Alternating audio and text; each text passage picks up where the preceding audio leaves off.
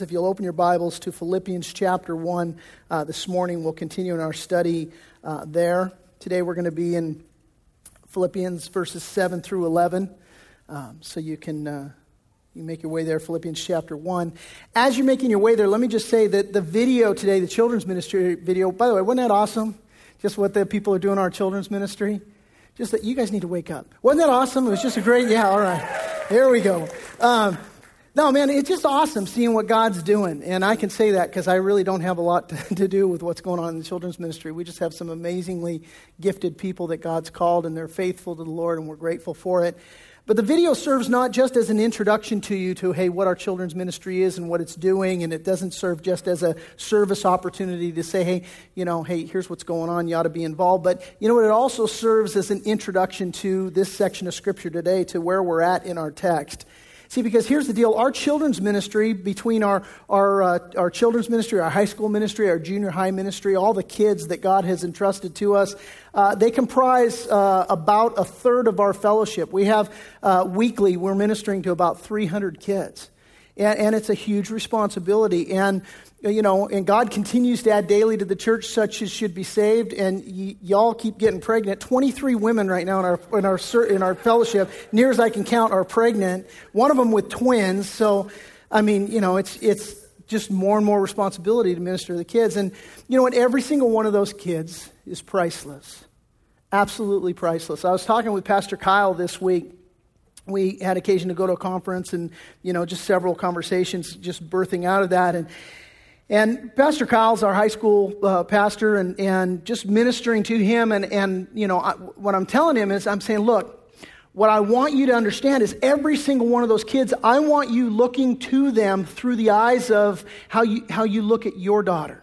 You know, and, and so I, I want your attitude to be such of, man, this is, this child is precious. I want you caring for him in that way. I want you, them burdened on your heart in that way.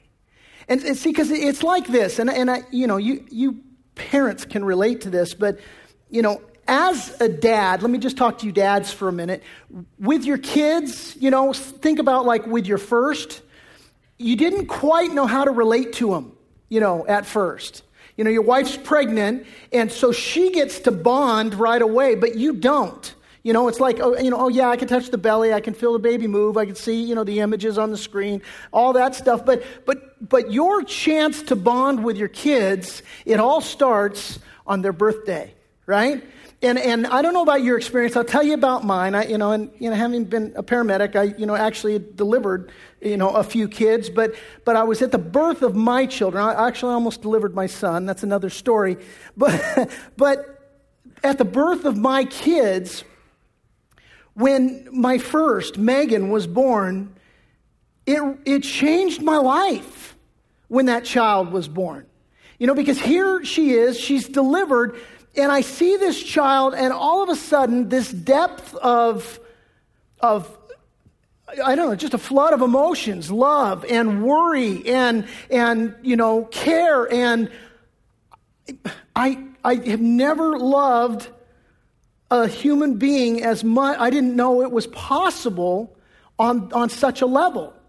And I, am like, man, I will walk through fire for you, child, you know, and it's just this amazing thing. Now, hold that thought, just kind of that emotional place. You parents, you're like, I know, I'm right there with you. Stay there with me. We left off in verse 6 now, come right back to the thought, the feeling. But Paul says this He says, being confident of this very thing, that he who has begun a good work in you will complete it until the day of Jesus Christ. Just as it is right, we continue verse 7 for me to think this of you all, because I have you in my heart, inasmuch as both in my chains and in my, def- my defense, or in the defense and confirmation of the gospel, you all are partakers with me of grace. Captain run on sentence. Paul, that's one sentence. I can't believe that. Uh, he, con- he continues, uh, For God is my witness how greatly I long for you with all the affection of Jesus Christ. Here's what Paul is saying. He's like, Man, it's right for me to remember you with joy and to be confident that Jesus has and that he will continue to do a work in you. Because of all that we've been through together, I know that God's going to be doing this stuff. He's bound our hearts together. I've gotten to know you. I've, I've given birth to that church. I, you are my spiritual children. And so uh, emotionally, Paul's got this connection where he finishes the thought by basically saying, God's my witness that I have this longing for you with the affection of Christ. And if you're a note taker, that word affection is, is important. It's, it's the Greek word splanchna. And, and what it literally means is bowels or gut, right? And what Paul is saying here to, to, these, uh, to, to these Philippians is that as your spiritual father, you guys are just in my guts, man. I just have this thing in my gut to where I just have this incredible affection for you, this care for you, this concern for you, and just in that same emotional place where as I describe the birth, you know, of my daughter, you can relate and go, I know what it is to have that kind of connection. And let me just tell you, now as a grandfather of three, it doesn't ever go away. it never goes away. Megan, my oldest, you know, I described for you the day she was born. Let me describe for you the day that my, daughter, my her, that her daughter, my granddaughter Willow, my first grandchild, was born. When Willow was born, and, and I was rushing to get up there, she's in Seattle, and I jump on a plane. She's in labor. She has the baby as I'm on final approach to SeaTac, and I race over there. And so I get there after Willow's about a, an hour old, and I take this child, and I'm and all of this anticipation, and I hold Willow and all of a sudden, this thought dawns on me oh, for Pete's sake, I got somebody else I got to worry about now. Right? And I hadn't even prepared myself for that place, but there she is, and I'm like, bound to this child. Splanchna, my bowels. And this is what Paul is saying to the, to, to what? Splanchna. Yes. Just, I, uh, yeah, all right. Well, that's what it is. It's my bowels, it's my guts, it's, man, I'm just everything. And so, this is just where Paul is. Paul's in this place where it's like, hey, this is the way that I'm feeling about towards you guys. This is my heart for you guys. And so, in that place, just as we have a tendency to do, because we're so passionate about our kids, we have a tendency, some of us are more guilty than, than others of this, but we have a tendency to should on them, right? You should do this, you should do this, you should do that, right? And we're constantly speaking into our kids' lives. A good parent does, by the way. It's a fine balance between nagging and giving good instruction, right? And so a good parent just continually pouring into, ministering to, spurring on, encouraging, that's what a good parent does. And, and so here is exactly um, you know, Paul, he's in this place, and, and, what he sees is that he's urging them on towards what's best for them. We pick it up again, verse 9. Here's what he says He says, And this I pray, that your love may abound still more and more in knowledge and all discernment, uh, that you may approve the things that are excellent that you may be sincere and without offense till the day of Jesus Christ, being filled with the fruits of righteousness, which are by Jesus Christ to the glory and the praise of God. He prays there that, man, in this place of, man, I want what's best for you, he says, This I pray. Now, some of your translations may read, um, It is my prayer right? So several of the translations read, This I pray. Some of your translations read, It is my prayer. Either way, it doesn't matter. The, the, the point that I want you to get is that it's written in the singular tense. It's not written in the plural sense. You know, I, I went to have dinner with a friend of mine, and his four year old prayed for dinner. And as the four year old prayed for dinner, she's like, Thank you, Lord, for the peas. And thank you, Lord, for the salt and the pepper. And thank you, Lord, as she would look up for the chicken. And thank you, Lord, as she looks up and peeks for, for the forks and the plates. And, and I'm like, oh my gosh, I'm going to starve to death, right? And she. And as she's praying, just praying for all of these stuff. And of course, we do that as parents. I mean, we pray for everything. But, but there's very specific things that we pray for for our kids. And, and Paul, especially, if as just a, a, a clue as you read through the epistles, you want to pay really close attention to what the Apostle Paul prays for because he's very strategic in his prayers. And so we're, we're going to just dwell in, we're going to camp out in verses 9, 10, 11 today. Paul's focus, his, his lasered bullseye focus is man, I'm praying that your love may abound. You see that there in verse 9? This I pray that your love may abound. That word abound literally it means to exceed a fixed number. Now, when it comes to love, God wants our love to exceed a fixed number, right? We understand this. You read 1 Corinthians 13. Love, man, it's patient, it's kind, it keeps no record of wrongs, it bears all things, believes all things, hopes all things, endures all things. Love never fails. This, there's this, there's this, this exceedingly abounding aspect of love. That's God's heart for us. Jesus told his disciples, Hey, a new commandment I give you that you love one another as I have loved you, that you also love one another. How did Jesus love us?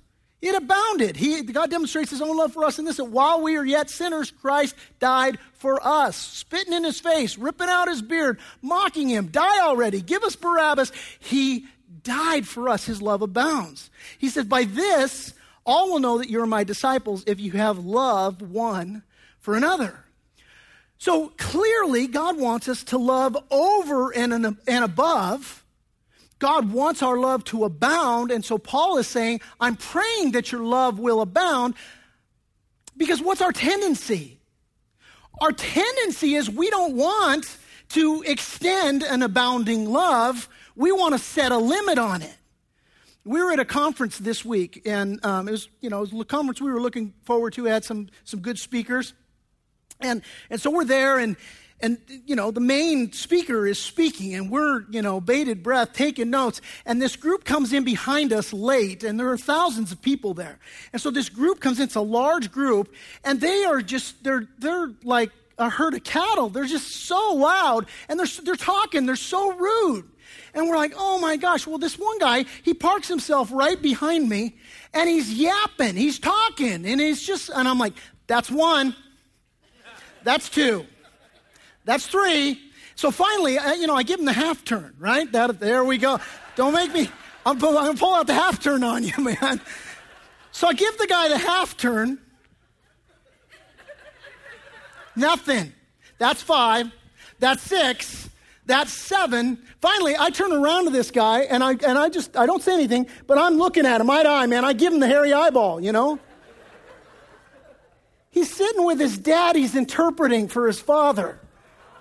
I felt about this big. I didn't say a word, but gosh, I'm like, are you kidding me? Love is patient, love is kind. Come on, man. 1 Peter 1:22, it says that we are to love one another fervently with a pure heart. That word fervently, literally, it means stretched out. See, and, and we, man, I'm stretched thin, man, and I'm mad, and I'm just about, you know, I want to, uh, I, no, God's stretching us out, and this is what we're called to.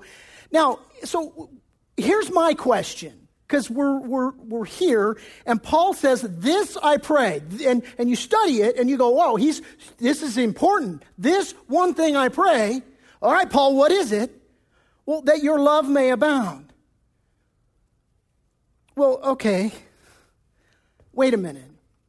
See, because where, where we've been up until this point, what Paul's been saying about these Philippians is that their love has abounded right? He's already, he's just, I can't stop thinking about you. Every memory I have of you is with joy.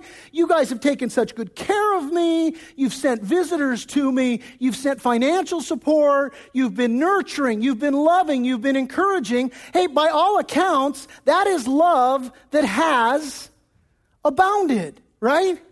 And so here's the thing, here's the point. As this love abounds, uh, you go, okay, Paul, you're preaching to the choir here. You're saying that their love should abound, and, you know, they're already characterized as a people whose love does abound. What gives? Here's what gives. The first reason why Paul says this, and this is important for us, is that we grow weary. we grow weary. See, because just because you're doing it good today doesn't mean that you're going to be doing it good tomorrow. You guys get that? You might be right now in your walk, you might be really, really having success and victory in your life over some area of sin or over some area of temptation. And the temptation in that, in our life, is to coast. Is to go, you know what, I've got this handled. I've got this under control. I don't need to worry about this thing over here, right? And, and the, the answer would be no, and no, don't, don't. Be careful. Be careful. See, here's, here's what Paul said to the, to the Galatians, Galatians 6 9. He said, Let us not grow weary while doing good, for in due, due season we shall reap if we do not lose heart. See, we can grow weary in the midst of doing good. Paul warned the Corinthians, Therefore, let him who thinks he stands take heed lest he fall. See, because just because you have a handle on something doesn't mean you still shouldn't pray about it doesn't mean you still shouldn't pray for various things in your life. Um, consider this there are many great men of the faith who've gone before us who were men who had remarkable success in certain strategic areas in their life. And as they had that success in those areas of their life, inevitably, where did they fail? They failed in the very point where they were remarkably successful. I'll give you three examples. One is Abraham. Abraham is the father of faith, according to the Bible. And what are Abraham's monumental failures? We failed in faith. You know, he told his wife, hey, don't, don't tell Pharaoh you're my wife. Lie to him. Tell him you're my sister. He, did, he lacked faith. He did that twice. And both times, you know, God had to, to, to pull him out of a very bad situation. And so, you know, here's a guy who's had remarkable success in the area of faith, and yet that's where he fell. Another example is David. The Bible says David's a man after God's own heart, right? And so this man after God's own heart, this, this godly man, you know, has this catastrophic failure with a chick named Bathsheba, and they, and they shack up together, and he gets her pregnant. Well, she's married to some other guy, so he kills him to get away with it. And now you have the man after God's own heart who breaks God's heart through, through horrible, sinful focus and living. Remarkable success in one season of life, catastrophic failure in another, happening in this very point. And so, you know, the whole deal there is we've got situations biblically where you had people who were strong in their faith and, and who had great success who had a catastrophic failure in the same area. So, the, you know, the takeaway, and this isn't even my main point, but a takeaway for us today is that, hey, let him who thinks he stands take heed lest he fall. What are you strong in? What are you experiencing victory in today? Biblically, the admonition is keep praying about that, man. And we need to pray about everything. Unless the Lord builds the house, they labor in vain which build it.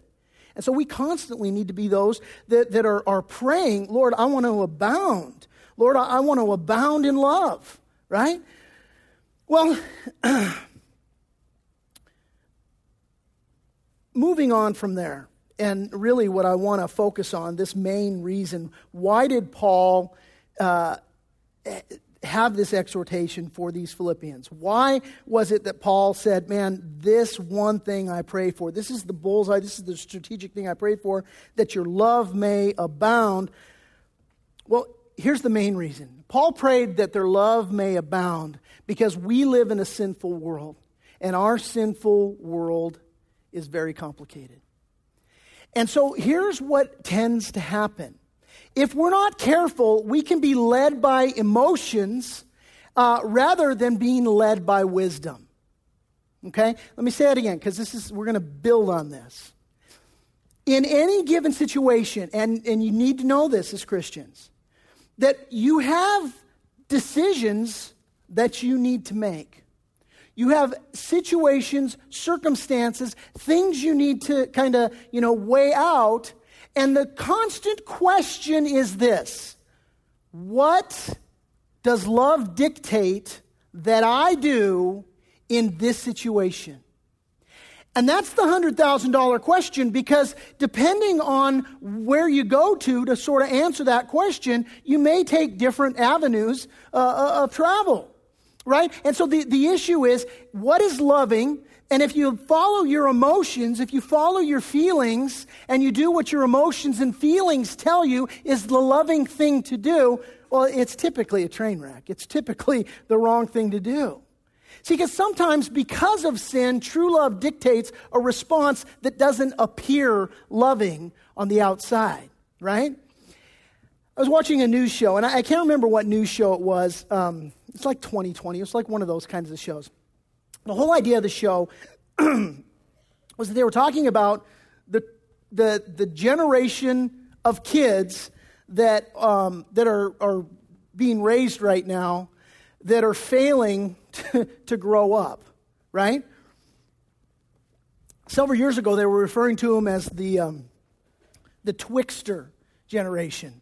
That they were betwixt and between, that they, were, they weren't kids, but they weren't adults. And they were living in a p- perpetual state of sponging off mom and dad, living at home with mom and dad. And so, anyway, they're, they're, they're doing this show, and they've got this gal and, uh, and she's got her two boys living with her, and to use the name boy is, is uh, generous. These guys are in their 30s. They're living with mommy. They smoke dope every single day.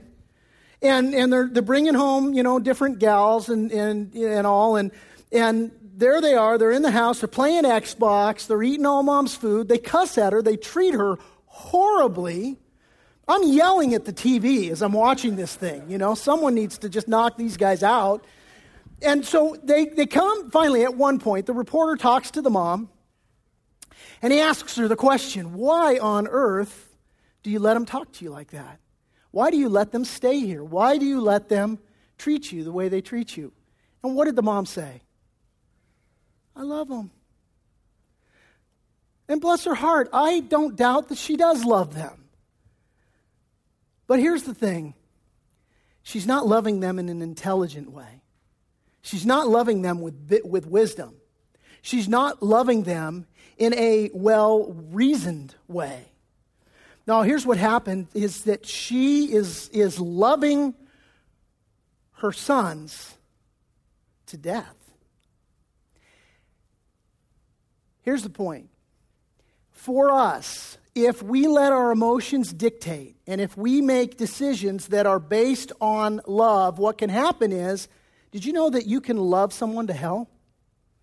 You really can. It's possible to love someone right straight into hell. And so, this is Paul's bullseye prayer for these Philippians. And, and so, to answer this, he, he focuses on two things. He says, I pray that your love may abound still more and more. And here's the first thing that he focuses on he focuses on knowledge. I pray that your love may abound in knowledge. You might want to circle that word, knowledge, right there.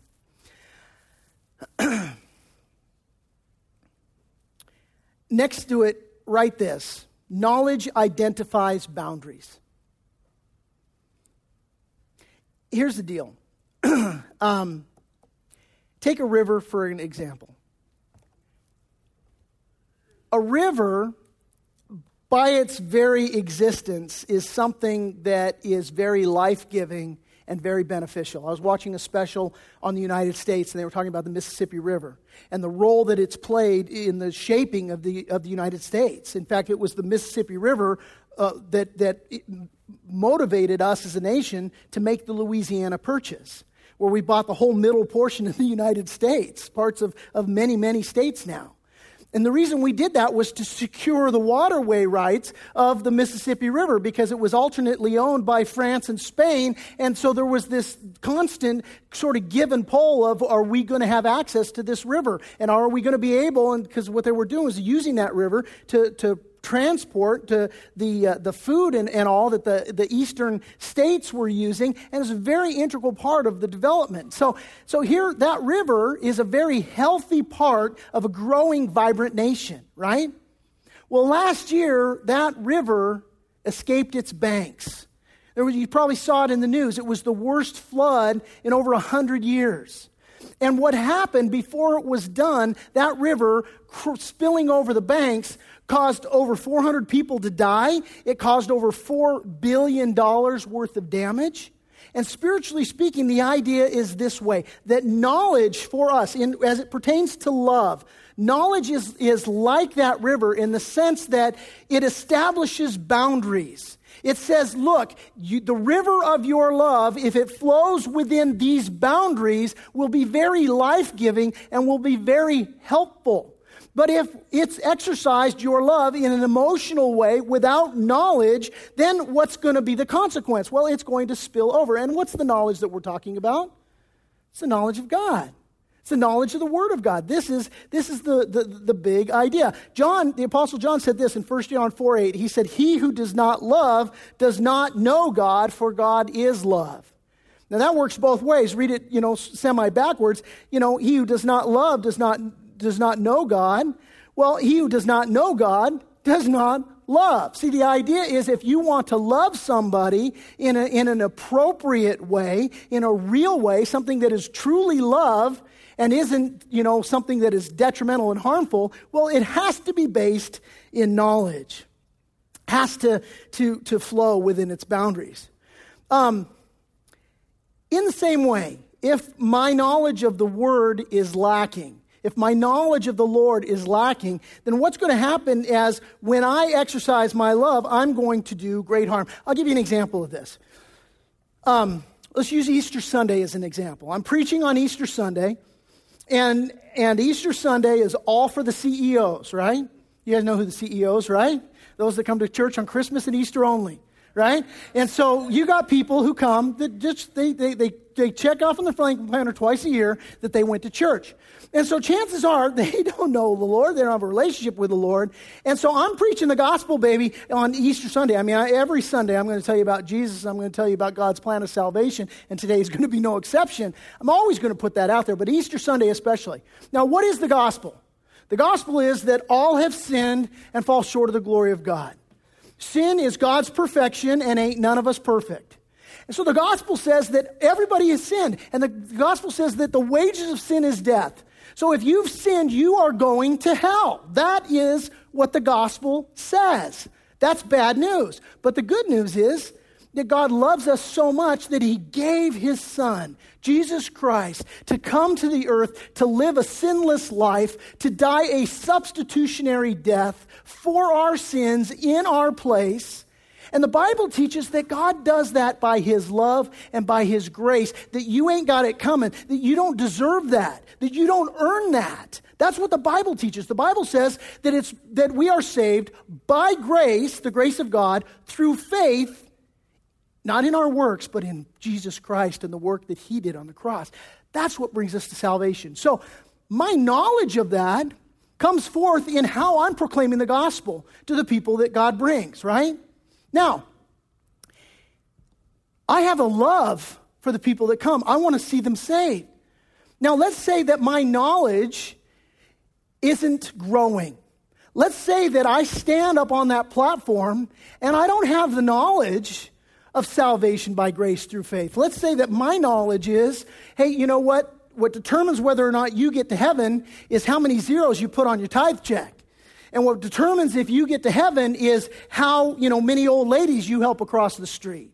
And what determines if you get to heaven is whether or not you've been, you know, good more times than you've been bad, and your good works outweigh your bad works, then that's the way that you're going to get into heaven. And, and here's the thing the sad thing is that there's, there's churches that are teaching that. Now, the people that respond to that kind of invitation, are they trusting in Christ or are they trusting in themselves? They're trusting in themselves. And so, what has, now, is the guy who's proclaiming that message, is, is he doing it out of love? Well, yeah, but it's a misdirected love. It's just like this old lady who lets her sons live in her house. You know, she is, she have the knowledge to know that ain't love, lady. And so, in the same way that if I'm not growing in, in this knowledge of the Lord, then this exercise, this attempt at love on my part, if I'm telling you to get to God through your works, well, I'm not leading you to Christ, I'm leading you to yourself. And so it's not love at all. At the end of the day, it's hatred. Now, I mean, that's like, wow, that's extreme, but that's exactly what Paul is saying here. Paul's saying, look, I want you to grow in knowledge. This is the thing. I want your, your, your love to abound, and, it's, and, and so you need to abound in knowledge in order for your love to abound. Now, he moves on from there, and he, he says this. He says, I also pray that your love would abound in discernment. You see that verse 9? This I pray that your love may abound still more and more in knowledge and in all discernment. Again, if you're a note taker, you could circle discernment, and nearby you could write uh, sensitive moral perception. That's the definition of discernment. We all know what discernment is it's sensitive moral perception. What does that mean? In English, please.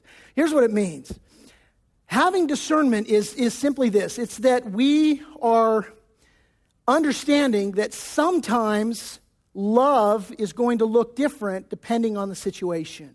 It's going to be given out, it's going to be meted out in a different way depending on, on what's indicated. Sometimes love is encouraging with a gentle word, sometimes love is rebuking with a harsh tone. Turn to Matthew chapter 16. I want to illustrate this for you, looking at Jesus. Matthew 16, we're going to pick it up in verse 13 once you get there.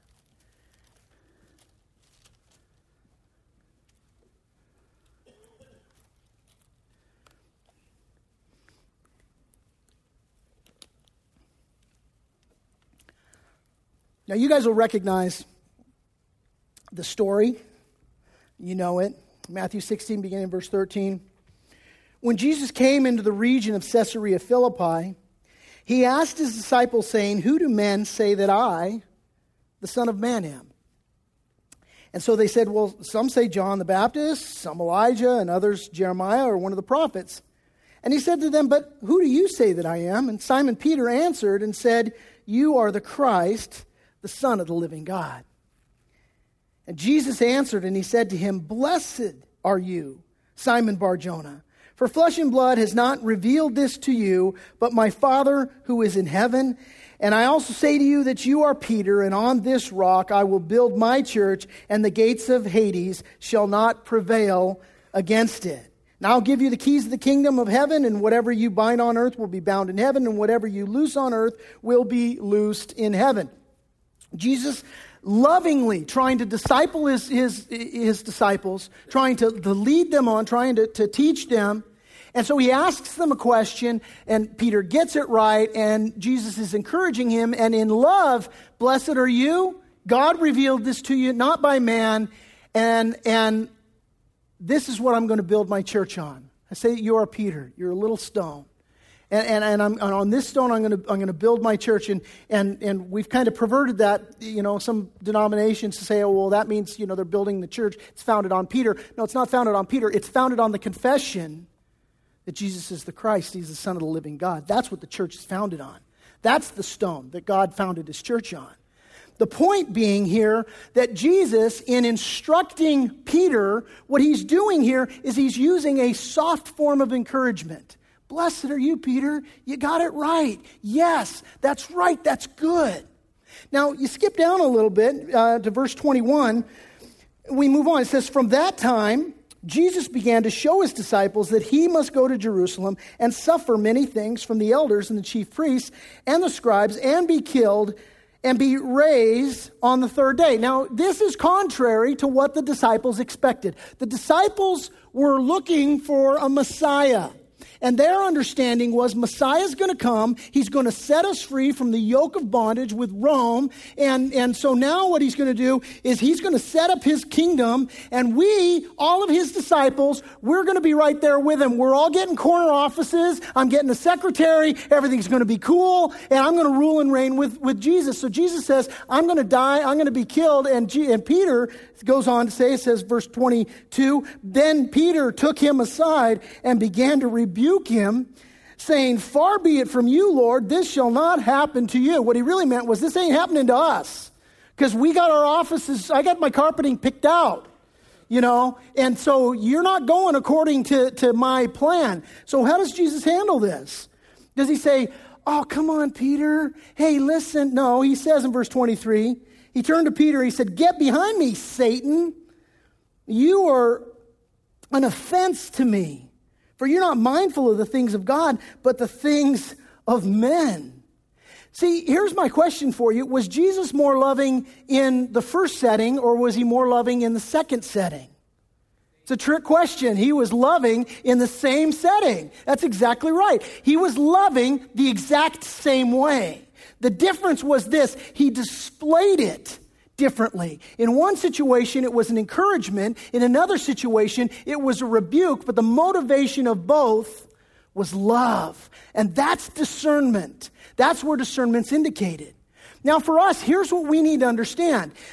You know, discernment, using discernment to, to bring somebody along. A lot of times in love, by emotion, I might take a, a, course, I might take a path that's going to cause someone to, to stumble, to fall, to falter. But the more loving action that I can take is to be patient, long suffering, encouraging to that person. I had a paramedic preceptor when I was in, in paramedic school. And, um, you know, this, this, uh, Paramedic school is interesting. You go through, you know, school for a period of time, you're in the classroom, and then they, they set you out on, on patients in the hospital, slightly more controlled setting, but you get to stick people with needles and stuff. It's kind of cool. And then once you get the hang of it, they put you out in the field. They let you loose on people out in the field. You go, but they put you with two other pre- paramedic preceptors, guys that have been seasoned paramedics. They kind of watch over you. They watch you like a hawk. So I'm, I'm, going through paramedic school. I'm in the preceptor time. And, um, and one of the worst things you can do is leave your drug box on scene, right? Not a good thing. Your drug box got Valium in it, it's got morphine in it, you got Demerol in it. You don't leave your drug box unattended. Well, one of the guys I was in school with, he left his drug box on scene right? And so what happened was they had to, uh, his preceptor has to deal with this. How, how am I going to handle this? Well, he could have kicked him out of the program right there. He could have failed him out. That's a, that's a failable offense. He didn't do that. Here's what he did he handcuffed him to his drug box. And so for the next, and the guy was early on in his shift. It was like his third or fourth shift that this happened. You got to do like 20, 25 shifts in your, in your internship. It's a 24 hour shift. So you, you know you're you've been to the fire station, maybe not, but you've seen it portrayed on TV. You're cooking, you're cleaning, you're showering, yeah, this guy's taking a shower with a drug box outside the door, handcuffed to it. You know, his preceptor wanting to teach him a lesson. And see, what he's doing is he's exercising discernment. What is the best thing? What's the most strategic thing that's going to, to bring this person along, that's going to teach this person? And so, what we have to do, what we have to understand, is that just as Paul prays for the Philippians, I want you to grow in love, right? Through knowledge and discernment. And so for us, it's the same thing. If we are going to grow in our love, we have to have knowledge and we have to have discernment. Knowledge of God and His Word, and discernment in how to apply it to the various situations that we're going to be in. Let's, let's take it home to the church if I've got a person in church who, and I'll just use this for my setting, but you all got your own settings, okay? Um, let me just sort of prime the pump. If I've got a situation in church, maybe I got we got a growth group going on, and I've got a couple that's hosting a growth group, and it comes to my attention that their marriage is in serious trouble. And so the way we've got our growth group structured, I've got a host couple, I've got a host teacher, you know, they're a built in Bible study all together, you know, and so then we publish it and whoever else adds to it, it just grows from there. And that's way we do all our growth groups. So I've got a host couple, hey, their marriage is hurting. You know, probably what I'm going to do in love, with knowledge and discernment, is I'm going to say, what's best for that couple? What's best for that couple is to tell them, I don't want you to host anymore.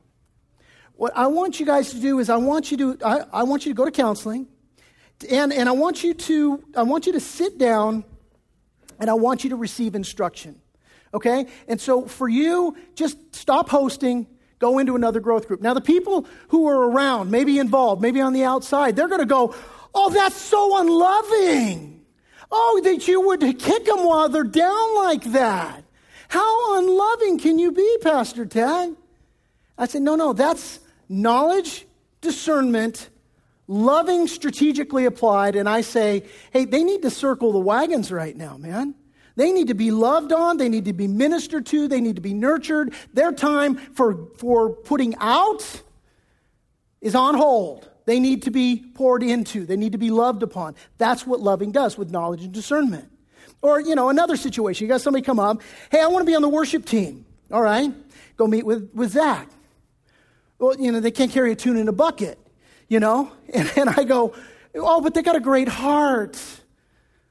Okay, but I can't put a microphone on their heart, right? And I got, I got hundreds of people that are coming, and that's going to be a distraction for them. And you go, oh, wait a minute, that's, you know, gosh, that's a gray area, though. I mean, you know, how, you got to make a call knowledge, discernment, what's the most loving thing I can do. I got to do the most good for the most number of people. That, by definition, is triage. You got to triage the situation. What's the most loving thing I can do? So I can take that person and I can say, hey, look, here's what we're going to do, and we're going to do this, and we're going to put you here, and we're going to, you know, whatever it happens to be. And people on the outside, again, they'll look at it and they'll go, oh, how unloving is that?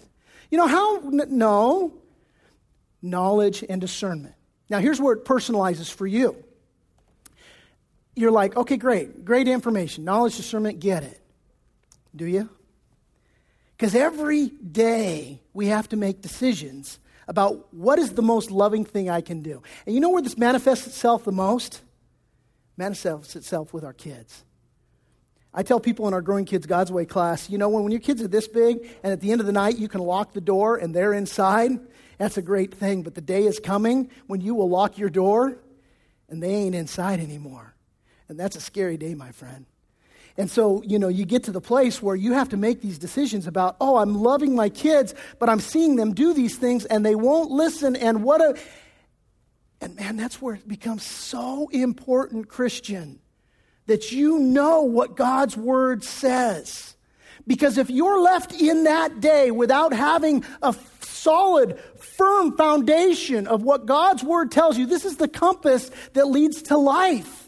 And so, what you can do is you can follow this compass, or you can follow this compass that's in your gut, that's in your heart. And the compass that's in your gut and it's in your heart, it lies to you, it leads you astray. Your emotions say, Oh, I'm going to let my 30 year olds live at home and smoke pot. No, that's a train wreck.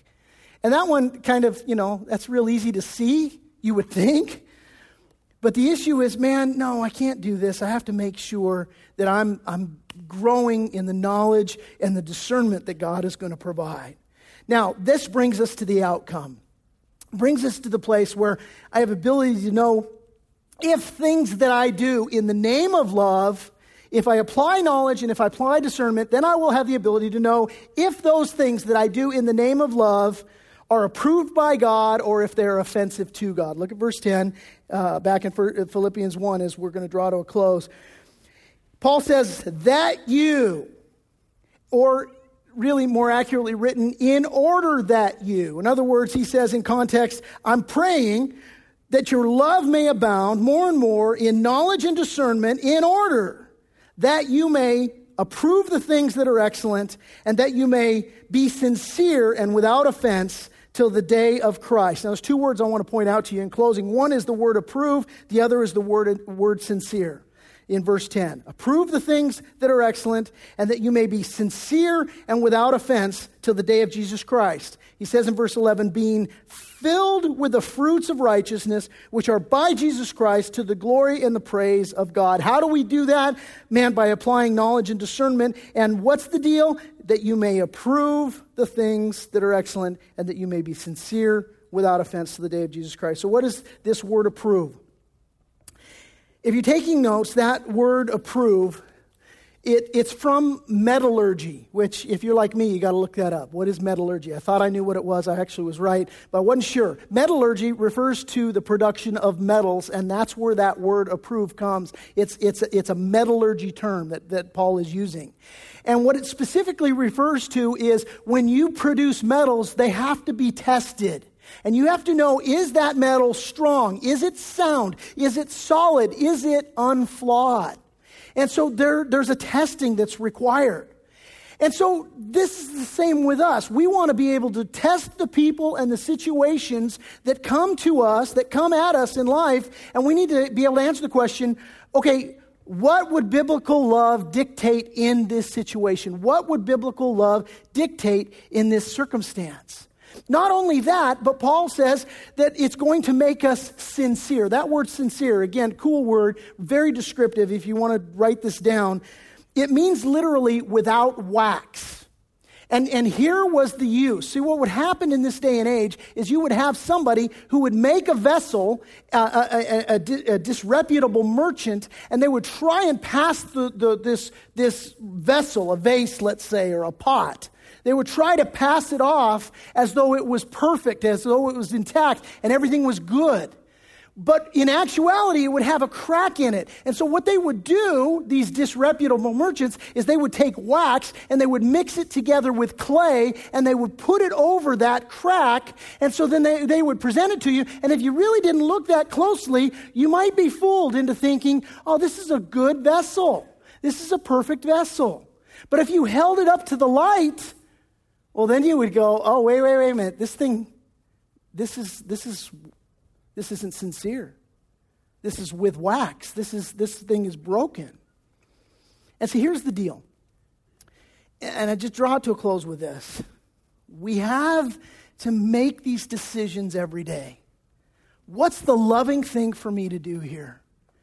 And, and, it, and it has a twofold application, the urgency of why we need to do that.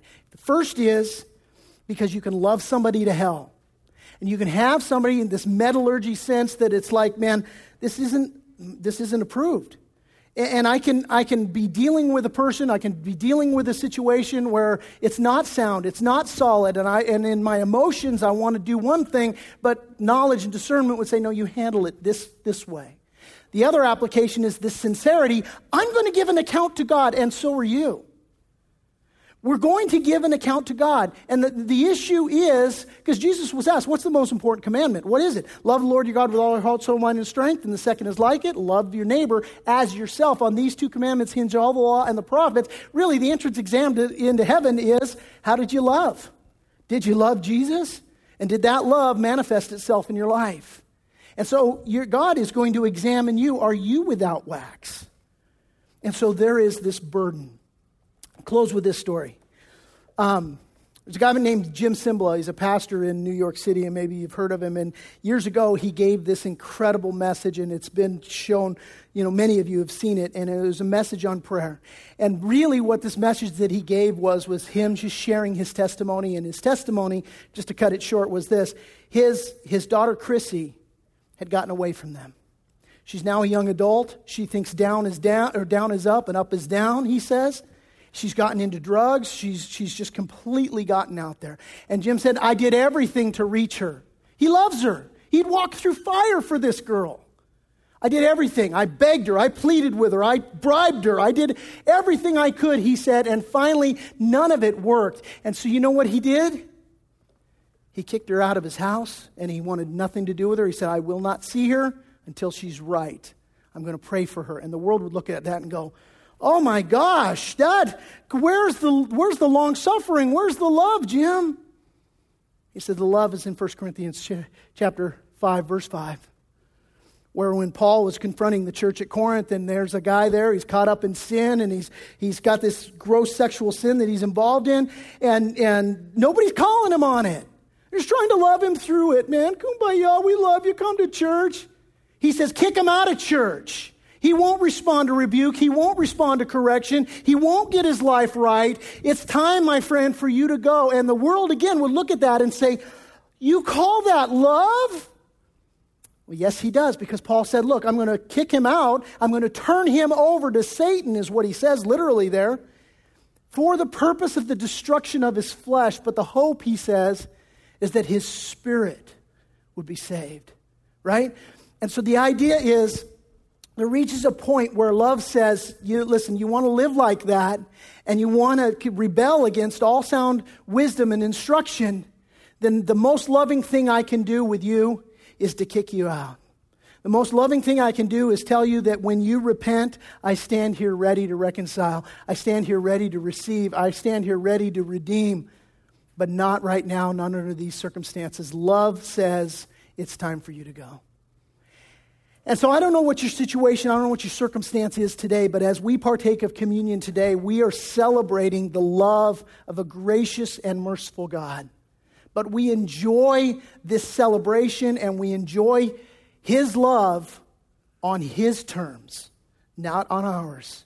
And God's terms are that you surrender, that you give up, that you make Him Lord, that you yourself give up all of your rights and you say, Lord, I'm going to trust in you. And outside of that, there is no relationship with God that we can have.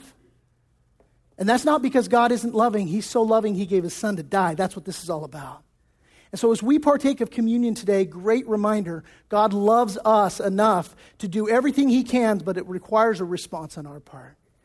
And so, as we partake of communion today, we remember God's love, and I encourage you to prayerfully consider Lord, what is the knowledge, what is the wisdom, the discernment that I need to be that vessel of your love in my life? Amen?